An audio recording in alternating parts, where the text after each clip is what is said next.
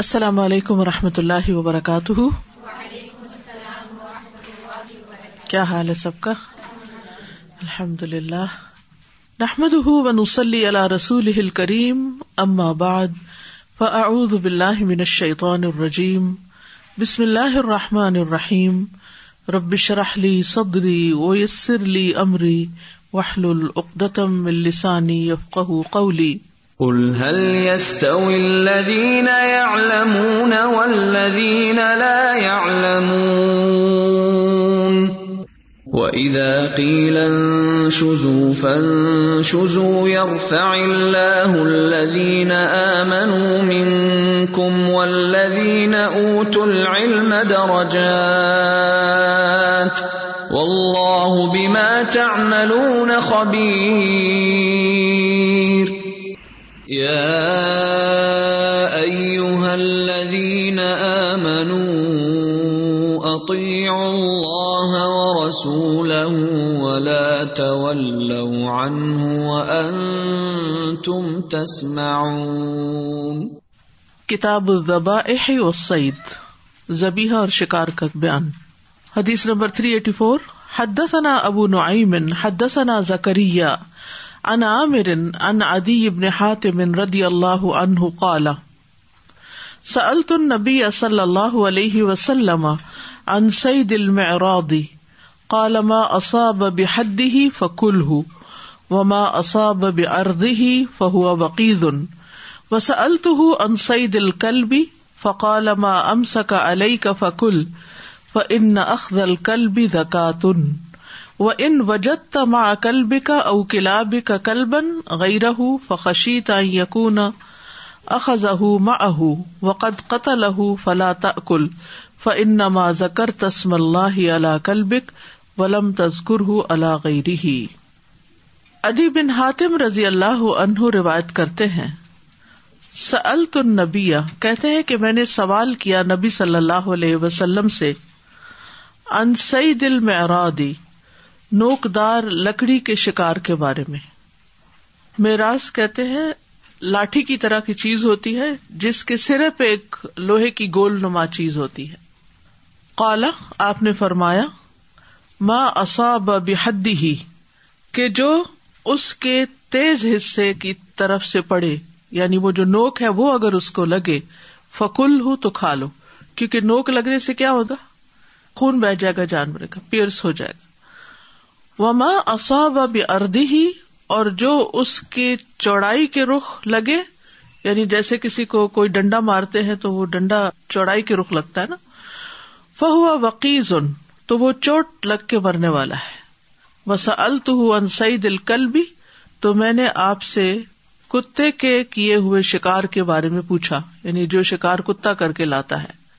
فقال، تو آپ نے فرمایا، ما امسک علیک، جو وہ پکڑ کے لائے تجھ پر، یعنی تیرے لیے، یعنی وہ جو تمہارے لیے شکار کر کے لائے، فکل، تو کھا لو، فإن أخذ الكلب زکاتن، کیونکہ کتے کا پکڑنا جو ہے وہ پاک ہے، یعنی کتے سے شکار کے ذریعے جو جانور حاصل ہوتا ہے وہ ذبیحے کی طرح ہی ہے.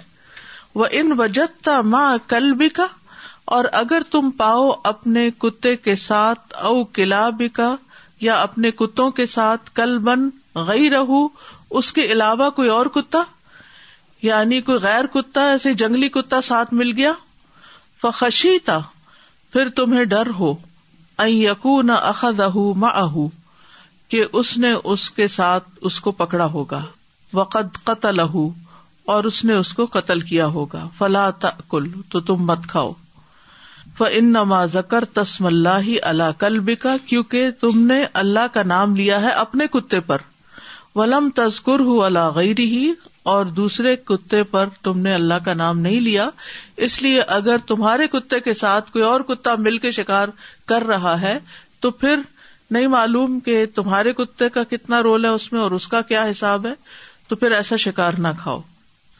تو یہاں دو طرح کے کیے ہوئے شکار کا پتہ چل رہا ہے، ایک ہے معراض کے ساتھ، اور معراض کہتے ہیں لاٹھی کو، یعنی ایسی لاٹھی جس کے آخر میں لوہے کی انی ہوتی ہے، یعنی لوہے کی ایسی چیز لگی ہوتی ہے نوکدار کے جس سے چیزوں کو چیرا جا سکتا ہے. تو لاٹھی کے لگنے کے اعتبار سے جانور کی حلت یا حرمت کس طرح ثابت ہوگی؟ وہ اس طرح کہ اگر نوک دار دھار کی طرف سے لاٹھی لگی ہے تو پھر وہ حلال ہوگا کیونکہ نوک خون بہا دے گی، اور اگر وہ چوڑائی یا عرض کی طرف سے لگی ہے تو نہیں، خواہ وہ جانور اس لاٹھی کے لگنے سے مر ہی جائے کیونکہ اس میں اس جانور کا خون نہیں بہا، وہ چوٹ کھا کے مری ہے، ٹھیک ہے۔ دوسرا مسئلہ ہے شکاری کتے کے ذریعے آنے والے جانور کا معاملہ، یعنی شکاری کتا جو پکڑ کے لائے، تو اس پر آپ صلی اللہ علیہ وسلم نے فرمایا، یعنی کہ جو آپ کی بات کا مفہوم تھا وہ یہ کہ کتے کا پکڑا ہوا شکار حلال ہے، اور بس اس میں یہ میک شور کرنا چاہیے کہ اس نے تمہارے ہی لیے پکڑا ہے، اگر اس کے ساتھ کسی اور کتے کو پائے تو پھر نہیں۔ اسی طرح اگر شکاری کتا بھیجتے وقت بسم اللہ نہیں پڑی تو وہ جانور حلال نہیں ہوگا، ٹھیک ہے، اور یہ دوسری جگہ سے ہمیں پتہ چلتا ہے۔ جانور کے حلال ہونے کی دو صورتیں ہیں، ایک یہ کہ ذبح کرتے وقت بسم اللہ پڑی جائے اس پر، دوسرا یہ ہے کہ اس پہ کوئی تیر یا کتا چھوڑتے وقت اس پر بسم اللہ پڑی جائے۔ اور اسی طرح شرط یہ بھی ہے کہ کتا سدھایا ہوا ہو، کتے کو شکار کرنا سکھایا ہوا ہو، ٹھیک ہے، اگر وہ شکار کرے اور پکڑ کے پھر مالک ہی کے لیے لائے تو پھر وہ کتے کا پکڑا ہوا شکار کھا سکتے ہیں، ورنہ نہیں۔ ایک حدیث میں آتا ہے کہ رسول اللہ صلی اللہ علیہ وسلم نے ابو ثعلبہ خشنی رضی اللہ عنہ سے فرمایا تھا، اگر تم نے سدھائے ہوئے کتے سے شکار کیا اور چھوڑتے وقت تم نے اس پر اللہ کا نام لیا تو کتنی شرطیں ہو گئی؟ دو، سدھایا ہوا کتا ہو اور چھوڑتے وقت اللہ کا نام لیا ہو تو اسے کھانے میں کوئی حرج نہیں، اور اگر تم نے غیر سدھائے ہوئے کتے سے شکار کیا اور پھر اس جانور کو ذبح کرنے کا موقع مل گیا تو وہ بھی تم کھا سکتے ہو، ٹھیک ہے، کیونکہ وہ سدھایا ہوا نہیں، اس بسم اللہ نہیں پڑی گئی، لیکن وہ پکڑ کے کچھ لے آیا، اور جو پکڑ کے لایا وہ ابھی تک زندہ ہے تو اس کو کیا کیا جا سکتا ہے؟ ذبح کر کے کھایا جا سکتا ہے۔ تو دو کون سی شرطیں ہو گئی؟ نمبر ایک سدھایا ہوا ہو، اور نمبر دو بسم اللہ پڑی ہوئی ہو۔ سدھایا ہوا کا مطلب یہ ہے کہ وہ آپ کا کتا ہے، آپ کے لیے پکڑ کے لا رہا ہے۔ باب صید المعراض وقال ابن عمر فی المقتولۃ بالبندقۃ تلک الموقوذۃ وکرہہ سالم والقاسم ومجاہد وابراہیم وعطاء والحسن وکرہ الحسن رمی البندقتی فی القری والامصار ولا یری بأسا فیما سواہ۔ باب صید المعراض، لاٹھی سے کیا ہوا شکار۔ وقال ابن عمر، اور ابن عمر کا کہنا ہے، فی المقتولتی، اس شکار کے بارے میں، بالبندقتی، غلیل سے کیا گیا۔ بندقہ سے ہی بندوق نکلی ہے، اور بندوق کا کانسیپٹ بھی وہی ہے جو ابھی تک بچے کھیلتے نا، غلیل، لکڑی کے آگے دو منہ ہوتے ہیں اور پھر اس کے آگے ربڑ سا لگا ہوتا ہے، اس میں پتھر کو پکڑ کے پھر اس کو کھینچ کے اور مارتے ہیں تو وہ جا کے نشانے پہ لگتا ہے، سلنگ شاٹ، ٹھیک۔ تلک الموقوذۃ، تو اس سے کیا ہوا شکار جائز نہیں، یہ چوٹ لگ کے مرنے والا جانور شمار ہوگا۔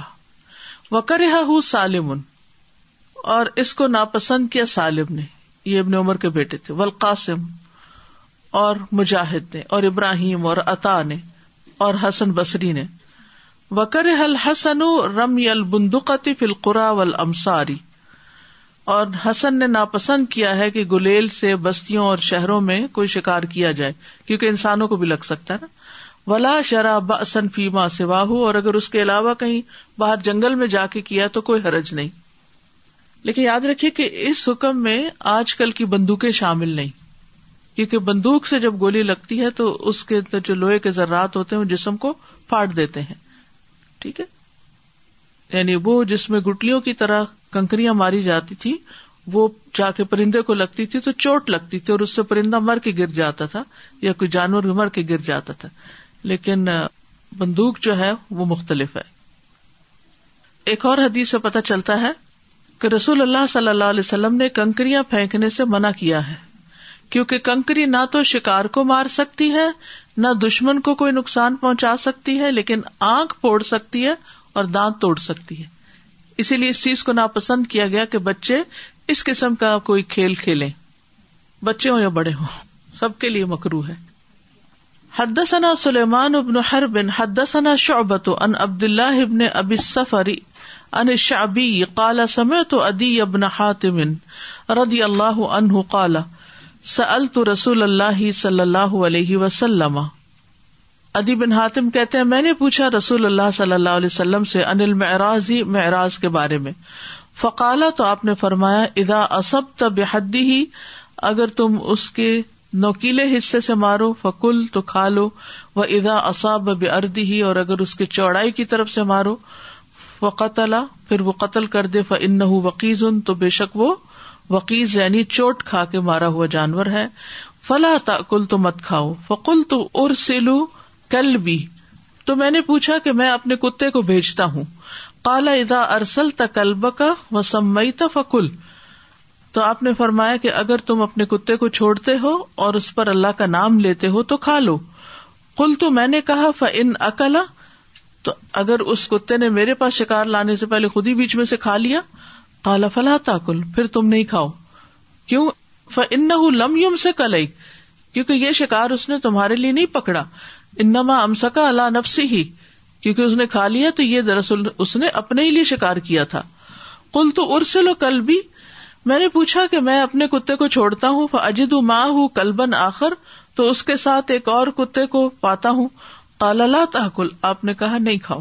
وانک انما سمیت علی کلبک ولم تسمی علی آخر, کیونکہ تم نے اپنے کتے پہ تو اللہ کا نام پڑا ہے لیکن دوسرے کتے پہ نہیں پڑا. تو واضح ہو گئی یہ بات بھی, اور یہ حدیث پچھلی حدیث سے ملتی جلتی ہے. اس سے بھی یہی بات پتہ چل رہی ہے کہ معراض سے کیا ہوا شکار اگر لوہے کی جانب سے ہو اور وہ جسم کو پھاڑ دے, شکار کٹ جائے, تو وہ کھا سکتے ہیں, اور چڑھائی کے بل لگے تو پھر وہ چوٹ ہوتی ہے, اس سے شکار مر جاتا ہے, لیکن ذبح کے حکم میں نہیں آتا کیونکہ خون نہیں نکلتا. اور اسی طرح اگر شک پڑ جائے کہ آپ کے کتے نے شکار کو قتل کیا یا کسی اور کتے نے, تو پھر شک والی چیز کو کیا کرنا چاہیے؟ چھوڑ دینا چاہیے. اور اسی طرح اگر کتے پہ اللہ کا نام لے کے اس کو چھوڑا لیکن اس نے بیچ میں سے خود ہی کھا لیا, تو پھر وہ بھی نہیں کھایا جائے گا. باب ما اصاب المعراض بعرضہ, باب جو پہنچے معراض یا نوکیلی لکڑی یا لاٹھی اپنی چوڑائی کو. حدثنا قبیصہ حدثنا سفیان عن منصور عن ابراہیم عن حمام, حمام ابن الحارث. سبحان اللہ, اتنا خوبصورت نام ہے. اگرچہ میں اس وقت رجال پہ بات نہیں کر رہی, لیکن چونکہ دلچسپ معلومات ہیں اس میں. یہ دو نام بڑے ہی پسندیدہ ہیں, بہت گڈ اومن ہے اس میں. حمام ہمارے ہاں چونکہ حمام وہ جو دوسرا ہا سے لکھا جاتا ہے وہ مشہور ہے, تو کوئی یہ نام رکھتا نہیں, لیکن حمام اس شخص کو کہتے ہیں جس کے اندر بہت ڈٹرمینیشن ہو, بہت پکے ارادے والا. ہما, اس نے ارادہ کیا, سورۃ یوسف میں آتا نا, تو اس سے یہ نام رکھا جاتا ہے حمام. یعنی ایسا انسان کہ جو بہت ہی اولو العزم ہو, پختہ ارادے کا ہو, یعنی بہت اچھے معنوں میں بہت اچھی کیریکٹرسٹک ہے. اور حارث ہوتا ہے وہ شخص جو اپنے لگائے ہوئے کھیت کو کاٹ لے اور اس کا پھل دیکھ لے. ایک تو ہوتا ہے نا زارع, یعنی جو کھیتی لگاتا ہے, فارمر جس کو بولتے ہیں. حارث حرث سے ہے, حرث کھیتی کو کہتے ہیں نا, تو حارث وہ ہوتا ہے جس نے کھیتی لگائی اور اس کے بعد اس کو کاٹا بھی اور اس کا پھل بھی, یعنی اس کا جو فائدہ تھا اس سے بھی مستفید ہوا یا خوش ہوا. آپ دیکھیے کہ بہت سے لوگ کھیت لگاتے ہیں لیکن اس کا پھل کھانا ان کو نصیب نہیں ہوتا, یا وہ پھلتی پھولتی وہ نہیں دیکھ پاتے. تو اگر کبھی کوئی پوچھے نا بچوں کے نام, کیونکہ اکثر لوگ کنسلٹ کرتے ہیں آپ سے, تو حارث نام خوبصورت ہے. اسی طرح حمام بھی. ان عدی ابن حاتم رضی اللہ عنہ قال قلت یا رسول اللہ انا نرسل الکلاب المعلمۃ, اے اللہ کے رسول ہم بھیجتے ہیں وہ کتے جو سکھائے سدھائے ہوئے ہوتے ہیں. سورۃ المائدہ میں ان کا ذکر آتا نا, آپ پڑھ چکے نا تفسیر میں, میرے خیال ہے اس کلاس میں بیٹھے ہوئے سوائے چند لوگوں کے سب لوگ سورۃ المائدہ پڑھ چکے, اور سورۃ المائدہ کو سورۃ العقود بھی کہا جاتا ہے, اور یہ آخری نازل ہونے والی سورت ہے جس کے حلال و حرام جو ہے یہ سارے کے سارے کنفرمڈ ہے, یعنی فائنل چیز ہے. ان کو کسی چیز نے منسوخ نہیں کیا. تو اس میں آتا نا مکلبین تعلمونہن مما علمکم اللہ فکلوا مما امسکنا علیکم. انا نرسل الکلاب المعلمہ, معلم کہتے ہیں جس کو سکھایا جائے. معلم کس کو کہتے ہیں؟ جو سکھانے والا ہوتا ہے, ٹیچر. تو معلمہ کلاب جمع ہے, اس کی صفت بھی مؤنث واحد ہے. معلمہ سکھائے, سدھائے ہوئے کتے. قال کل ما امسکنا علیک, فرمائے کھا لو اس میں سے جو تمہارے لیے روک رکھے. قلت, میں نے کہا, وان قتلنا, خواہ وہ اس کو قتل کر دے. قال وان قتلنا, خواہ وہ اس کو قتل کر دے, یعنی بالکل مار دے. قلت وانا نرمی بالمعراض, میں نے کہا کہ ہم لاٹھی پھینکتے ہیں. قال کل, آپ نے فرمایا کھاؤ, ما خزا کا, جو وہ پھاڑے, وما اصاب باردی فلا تاکل, اور جو چوڑائی کو لگے تو وہ نہیں کھاؤ. یہاں اس میں جو نئی بات ہے سیکھنے کی, باقی تو ملتی جلتی باتیں ہیں کہ اگر چھوڑتے وقت بسم اللہ پڑی, وہ معلم کتا جو ہے, اور اس نے شکار آپ کے لیے روکا, خود نہیں کھایا, جیسے سورۃ المائدہ میں آتا ہے فکلوا مما امسکنا علیکم واذکروا اسم اللہ علیہ, جو شکار وہ تمہارے لیے پکڑ کے رکھے اسے کھاؤ اور اس جانور کو اللہ کا نام لے کے چھوڑو. تو آپ کے ذہن میں سوال پیدا ہو رہا ہوگا کہ کیا وہ پکڑ کے لائے پھر ہم اس کو ذبح کریں اور پھر اس کے بعد کھائیں؟ نہیں, وہ اگرچہ پکڑتے وقت مر بھی جائے جانور, لیکن کتے نے پکڑا آپ کے لیے تو دوبارہ ذبح کرنے کی ضرورت نہیں ہے, وہ آپ کے لیے حلال ہے. ٹھیک ہے, یہ خاص بات ہے یہاں سیکھنے کی. یعنی شکاری کتے کے ذریعے شکار کیے جانے والے جانور کا خون بہنا ضروری نہیں ہوتا. ٹھیک ہے, اور عدی بن حاتم کا یہاں پوچھنا کہ وَإِن قَتَلْنَا, خواہ وہ اس کو قتل کر ڈالیں کتے, یعنی مار دیں. آپ صلی اللہ علیہ وسلم نے کیا فرمایا؟ وَإِن قَتَلْنَا, خواہ قتل کر دیں, خواہ مار ڈالیں. ٹھیک ہے, یعنی اس کا گلا گھونٹ دیں, وہ حلال ہے آپ کے لیے. اور لاٹھی کی جو بات ہے کلما خزا کا, یعنی جس کو یہ پھاڑ دے یا خرا کا, جو بھی ہے, تو اس میں یہ ہے کہ چوڑا حصہ لگے تو جتنا مرضی زور کا لگے, اس کا خون نہیں بہا تو چوٹ لگنے کے حکم میں آ گیا. اور اگر اس کی انی اس میں ڈالی, اس کو پیرس کر گئی, تو اس کا خون نکلنے لگ گیا, اور آپ نے بسم اللہ پڑھ کے مارا تھا, تو پھر آپ کھا سکتے ہیں اس کو. اچھا, اسی طرح اہل کتاب کا جو ذبیحہ ہے اس کے لیے بھی خون بہانا ضروری ہے. ٹھیک ہے نا, وہ بسم اللہ پڑھ کے اگر ذبح کریں تو وہ ذبح کریں. باب صید القوس, قوس کہتے ہیں کمان کو, تیر کمان ہوتا ہے نا, بو اینڈ ایرو. وقال الحسن و ابراہیم اذا ضرب صیدا فبان منه ید او رجل لا تاکل الذی بان وکل سائرہ. اذا ضرب صیدا, جب وہ شکار مارے, فبان منه ید, تو ہاتھ الگ ہو جائے, یعنی ماری کوئی چیز, اس سے کیا ہوا, اس کا ہاتھ کٹ کے پرے جا گرا اور باقی شکار الگ پڑ گیا. تو آپ نے کیا فرمایا؟ فبان منہ یدن اور رجلن لا تاکل, پھر وہ نہیں کھانا کیونکہ وہ مردار کے حکم میں آ جائے گا, جو کٹ کے پرے گر گیا. الذی بانا, جو الگ ہوا, الگ حصہ, چاہے ہاتھ ہے چاہے بازو ہے, وہ نہیں کھا سکتے. وکل سائرہ, اور اس کا باقی سارا حصہ کھا سکتے ہیں, یعنی وہ جانور شکار ہو جائے گا, وہ باقی کھایا جائے گا, لیکن ہاتھ جو کٹ کے گر گیا تھا وہ نہیں کھایا جائے گا. وقال ابراہیم اذا ضربت عنقہ او وسطہ فکلہ, اور ابراہیم کا کہنا ہے کہ جب تم اس کی گردن مارو, یعنی گردن کٹ کے الگ ہو گئی, او وسطہ, یا پیٹ الگ ہو گیا, مڈل سے وہ دو ٹکڑے ہو گیا, فکلہ, تو اس کو کھا لو. وقال الأعمش عن زيد استعصى على رجل من آل عبد اللہ حمار. اعمش زید سے روایت کرتے ہیں کہ ایک شخص جو آل عبد اللہ میں سے تھا, ان کا ایک وحشی گدھا تھا, وہ بدک گیا. فأمرهم أن يضربوه, تو عبداللہ نے حکم دیا کہ اس کو مار ڈالیں. حيث تيسر, جیسے بھی آسانی ہو. دعوا ما سقط منه وكلوه, اور اس کا جو حصہ کٹ کے گر جائے وہ چھوڑ دو اور باقی کھا لو. یعنی بعض اوقات کوئی جانور ہوتا نا, وہ پکڑا نہیں جاتا, دور سے ہی مارنا پڑتا ہے, یہ سہولت رکھی ہے اسلام نے. تو اس میں یہ ہے کہ مار کے اگر اس کا کچھ حصہ کٹ کے گر گیا ہے گردن کے علاوہ, کیونکہ گردن کٹ گئی مطلب خون بہ گیا, لیکن اگر ہاتھ کٹ جائے تو خون نہیں بہتا سارا. ٹھیک ہے, تو ہاتھ جو الگ ہوا وہ مردار کے حکم میں آ گیا اور باقی حصہ کھا لے. تو بو اینڈ ایرو کا بھی یہی حکم ہے, یعنی اس کے ذریعے بھی اگر کوئی شکار کیا گیا ہے تو اسی میں آئے گا, جیسے معراج کا حکم ہے. اور آج کل جو بندوقیں ہیں, پسٹل, وہ بھی اس سے ملتی جلتی چیز ہے, کیونکہ وہ بھی جسم کو تیزی سے پھاڑ کے نکل جاتے ہیں. تو یہاں بنیادی طور پر جو بات کی جا رہی ہے وہ یہ کہ شکار کے دوران جانور کے جسم کا کوئی عضو کٹ کے اگر الگ گر جائے کہیں تو وہ نہیں کھانا. مثلا تیر مارا پرندے کو اور اس کی ٹانگ کٹی اور نیچے گر گئی, اور پھر کیا ہوا, وہ دوڑنے لگ گیا کیونکہ ٹانگ ہی کٹی تھی. اب اس کا خون بہنا شروع ہو گیا, اب بہتے بہتے وہ سارا خون نکل گیا, پھر خود بھی گر گیا. اب وہ جو باقی حصہ گرا نا وہ کھا لیں, لیکن یہ جو ٹانگ کٹ کے الگ گری ہے یہ مردار کے حکم میں آئے گی. ٹھیک, یعنی جانور کے مرنے سے پہلے جو حصہ الگ ہو گیا وہ مردار میں آئے گا. جب جانور مر گیا اور باقی جو حصہ اس کے ساتھ تھا وہ پھر حلال ہوگا, کیونکہ جو زندہ جانور سے الگ کر دیا جائے وہ مردار کے حکم میں آتا ہے. ٹھیک ہے, یہ اس میں حکمت ہے.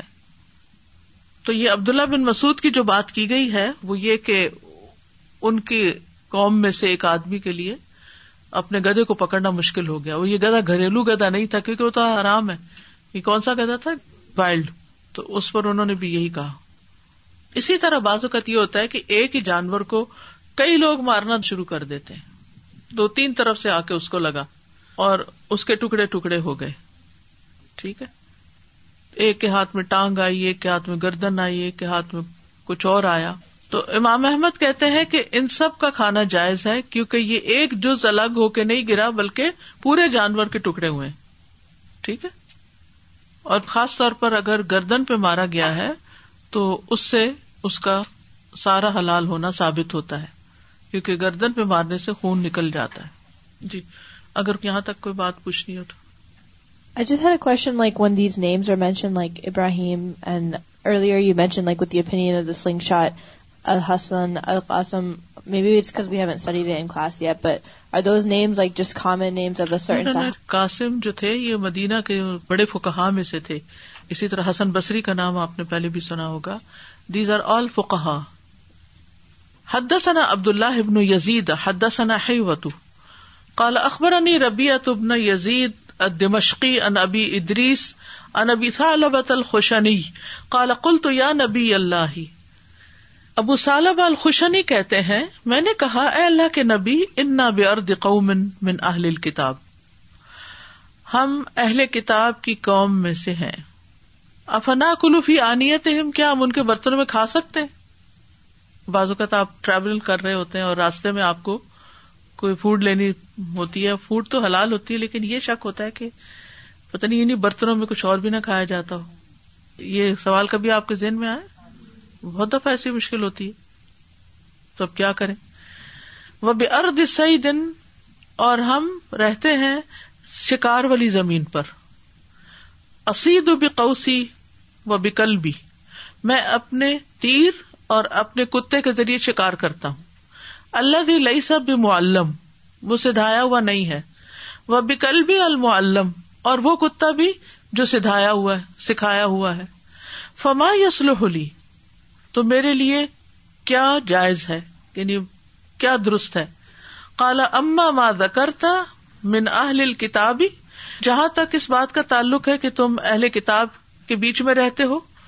فان وجدتم غیرہا فلا تأکلوا فیہا, پھر اگر تم ان کے علاوہ برتن پاؤ تو ان کے برتنوں میں نہ کھاؤ. یعنی اگر چوائس ہے, دو چینز ہیں ساتھ ساتھ, ایک میں پیورلی حلال ملتا ہے اور ایک میں مکس ملتا ہے, تو صرف جو پیور حلال ہے اس کی طرف ہی جاؤ. لیکن اگر کوئی ایسی جگہ آ گئی ہے کہ جہاں پر اور کچھ بھی نہیں اور بھوک بھی شدید اور سفر بھی لمبا ہے, تو پھر اس صورت میں فَإِن لَمْ تَجِدُوا فَاغْسِلُوهَا, نہیں ملتے کوئی اور برتن تو دو ان کو, وَكُلُوا فِيهَا, اور ان میں کھا لو. اور اگر آپ کو یہ معلوم ہے کہ ڈش واشر میں اچھی طرح دھلے ہیں, کئی دفعہ ان میں سے پانی بہ چکا ہے اور کلین ہے, تو کھا لو. وَمَا صِدْتَ بِقَوْسِكَ, جو تم اپنے تیر سے شکار کرو. فَذَكَرْتَ اسْمَ اللَّهِ, اس پہ اللہ کا نام لو. فَكُلْ, تو کھا لو. وَمَا صِدْتَ بِقَلْبِكَ الْمُعَلَّمْ, اور جو تم اپنے سدھائے ہوئے کتے کے ساتھ شکار کرو فَذَكَرْتَ اسْمَ اللَّهِ فَكُلْ، تو اس پہ اللہ کا نام لو تو کھا لو. وَمَا سِتَّ بِقَلْبِكَ غَيْرِ مُعَلَّمٍ، اور جو تم غیر معلم کتے کے ذریعے شکار کرو فَأَدْرَكْتَ زَكَاتَهُ فَكُلْ، پھر تم پالو اس کو ذبح کرنے کا موقع تو کھا لو. یعنی سدھائے ہوئے کتے کا تو ڈائریکٹ کھا سکتے ہو، غیر سدھائے کتے کا ذبح کر کے کھاؤ. تو یہاں دو بڑے مسئلے بیان ہوئے ہیں. نمبر ایک، اہل کتاب کے برتنوں کو استعمال کرنے کا طریقہ. ٹھیک ہے، سنن ابی داؤد کی روایت تھوڑی اور تفصیلی ہے. اس میں آتا ہے ابو ثعلبہ خشنی نے روایت کیا اور سوال کیا کہ ہم اہل کتاب کی ہمسائیگی میں رہتے ہیں، جوز اینڈ کرسچنز کے ساتھ رہتے ہیں، جبکہ وہ اپنی ہانڈیوں میں خنزیر پکاتے ہیں اور برتنوں میں شراب پیتے ہیں. تو کبھی کبھی آپ ان کے برتن گراج سیل سے جا کے خریدتے ہیں. تو رسول اللہ صلی اللہ علیہ وسلم نے فرمایا اگر تمہیں کوئی اور برتن مل جائیں تو ان میں کھا اور پیو، اور اگر ان کے علاوہ کوئی اور نہ ملے تو انہیں پانی سے اچھی طرح دھو کر ان میں کھا پی لو. ٹھیک ہے، لیکن بات یہ ہے کہ اگر ممکن ہو تو انسان مکمل طور پر دور رہے تاکہ شک سے بھی بچے. اب تو اپنے ساتھ ڈسپوزیبل کٹلری لے جانے میں کوئی مشکل نہیں ہوتی، انسان اپنے ہی برتن رکھے، اللہ یہ کہ لے جانا ہی بھول جائے. اگر علم ہو کہ برتن ناپاک نہیں تو بھی اس کو دھونا مستحب ہے. ٹھیک ہے، اگر کوئی مجبوری ہے تو اور بات ہے، اب دھونے کی کوئی جگہ ہی نہیں. اور اگر پتا ہو کہ برتن میں نجاست ہے تو پھر دھونا واجب ہے، پھر دھوئے بغیر نہیں کھائیں. پھر اسی طرح تیر سے شکار کا اصول یہاں بتا دیا گیا ہے کہ اس پر اللہ کا نام لینا ضروری ہے. جس طرح کتا بھگاتے وقت اللہ کا نام لینا ضروری ہے، اسی طرح تیر چلاتے وقت بھی اللہ کا نام لینا ضروری ہے. اور اسی طرح شکار پر اللہ کا نام لیا جائے گا، نہ کہ کمان پر. ٹھیک ہے، بسم اللہ اللہ اکبر نیت ہوگی وہ جس پہ جا کے لگ رہا ہے. ٹھیک ہے، کیونکہ کبھی کبھی کیا ہوتا ہے کہ پہلے سے ہی وہ کمان تیار کر کے رکھ لی جاتی ہے، تو اس تیر پہ پڑنا نہیں ہے بلکہ شکار پہ پڑنا ہے. اسی طرح اگر کتے کو آپ نے چھوڑا اور شکار کر کے وہاں کچھ کھا رہا ہے یا رکا ہوا ہے اور آپ اسے بلا رہے ہیں واپس آ نہیں رہا، تو اس نے جو شکار کر کے وہاں چھوڑا ہے وہ بھی نہیں کھا سکتے، کیونکہ وہ پھر آپ کے لیے نہیں پکڑا، اس نے وہ خود انجوائے کر رہا ہے. جی فرمائی.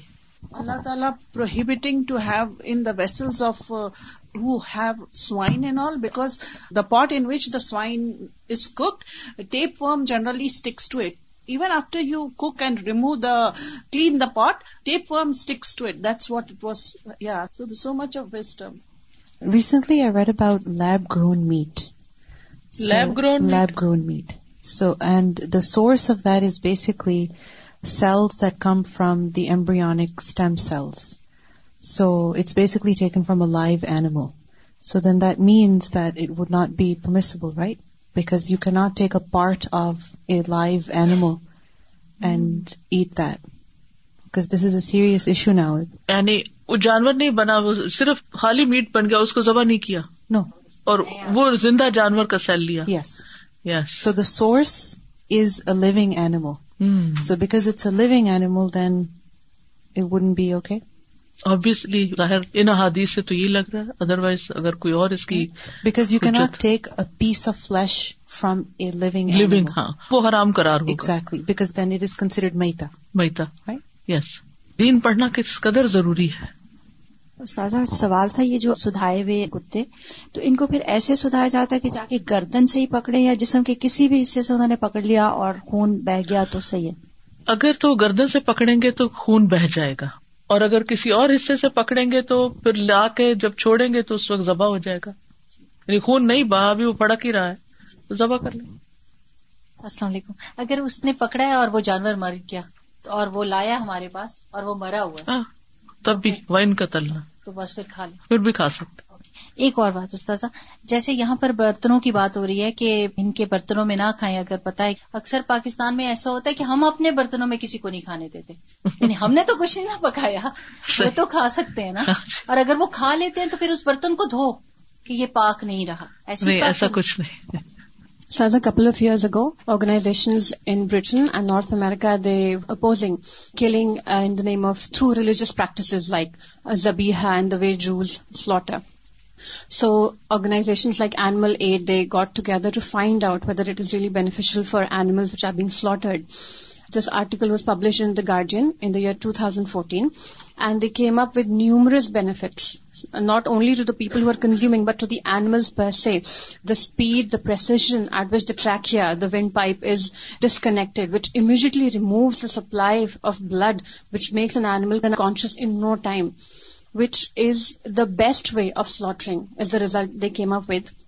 And another scientist, he did his own research and found out that these organizations which promote Zabiha, they have laid certain conditions that the ones which have to be raised to be slaughtered in the form of Zabiha, they have to eat a certain diet. They cannot be given any hormone-fed food because often the hormones, they contain the pig fat. So there's so many health benefits of eating Zabiha animals because they are away from many hormones and many things which are not halal. Alhamdulillah, a lot of benefits. I have a question, Sada, for the eating in the utensils of people of the book or non-Muslims in general. If they don't eat pork or swine, even if the chicken or beef they eat is not halal, if, as long as they're washing the dishes. نہیں, حرام چیز اگر کوئی ان میں پکی ہے یا کھائی گئی ہے تو پھر نہیں, اگر حلال ہے تو پھر ٹھیک ہے. So not necessarily pork, but anything that's haram, and if it's cooked in that, those utensils. کوئی بھی حرام چیز ہو. So this is about like using the dishes itself, but then also sometimes like a friend might offer food and they'll be like, oh, don't eat the meat part, just you can eat like the pasta part. Or like if, let's say you get served a dish that came with, you know, a few pieces of meat, and then you just kind of put those meat to the side and eat the dish instead of throwing away the entire dish. Would you apply the same ruling to like food itself? Yes.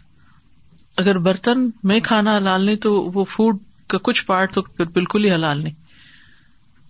Ustad, I was thinking how there's a misconception about you can buy meat in any store.